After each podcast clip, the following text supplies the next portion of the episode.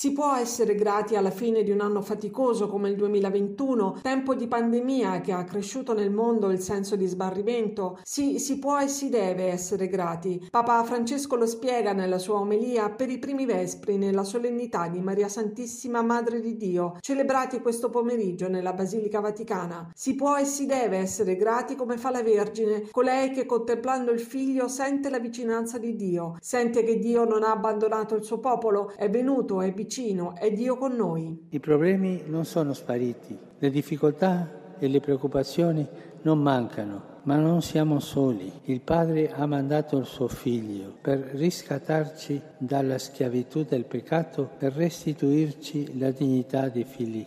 Lui, l'unigenito, si è fatto primogenito tra molti fratelli per ricondurre tutti noi smarriti e dispersi alla casa del Padre. Il senso del Natale, sottolinea il pontefice, è proprio questo, vivere lo stupore, ma non quello limitato ad una emozione superficiale o legato alla frenesia consumistica. Se Natale si riduce a questo, nulla cambia. Domani sarà uguale a ieri, l'anno prossimo sarà come quello passato e così via. Vorrebbe dire riscaldarsi per pochi istanti a un fuoco di paglia e non invece sporsi con tutto il nostro essere alla forza dell'avvenimento, non cogliere il centro del mistero della nascita nascita di Cristo. Ciò che occorre invece, spiega Francesco, è avere il cuore colmo di stupore, ma senza ombra di romanticismi, di sdolcinatezze, di spiritualismi, così da essere come Maria, la prima testimone, la più grande, perché la più umile. La madre ci riporta alla realtà, alla verità del Natale che è racchiusa in quelle tre parole di San Paolo, nato da donna. Stupore cristiano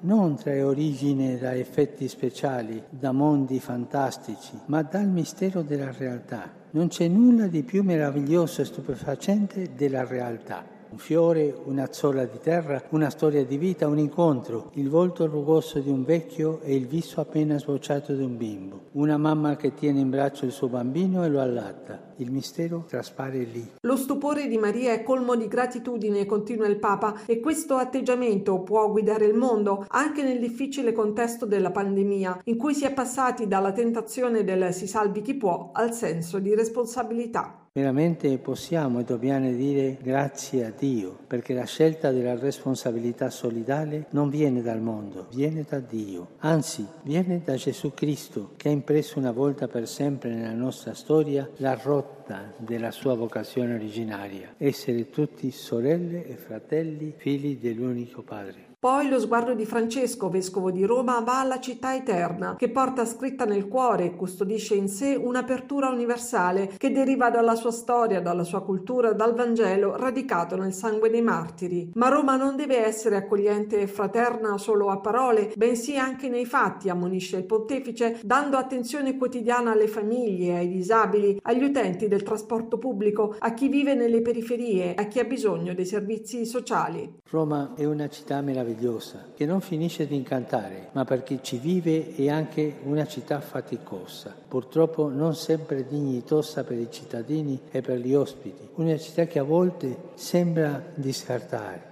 L'auspicio allora è che tutti, chi vi abita e chi vi soggiorna per lavoro, pellegrinaggio o turismo, tutti possano apprezzarla sempre più per la cura dell'accoglienza, della dignità della vita della casa comune dei più fragili e vulnerabili. Che ognuno possa stupirsi scoprendo in questa città una bellezza che direi coerente e che suscita gratitudine. Questo è il mio augurio per quest'anno. L'omelia del pontefice si conclude con un invito alla speranza, quella che non delude perché deriva dal seguire Gesù e dall'avere fiducia in Lui, Lui che dà pienezza al tempo, dà senso alle opere e ai giorni, ai momenti dolorosi e a quelli lieti.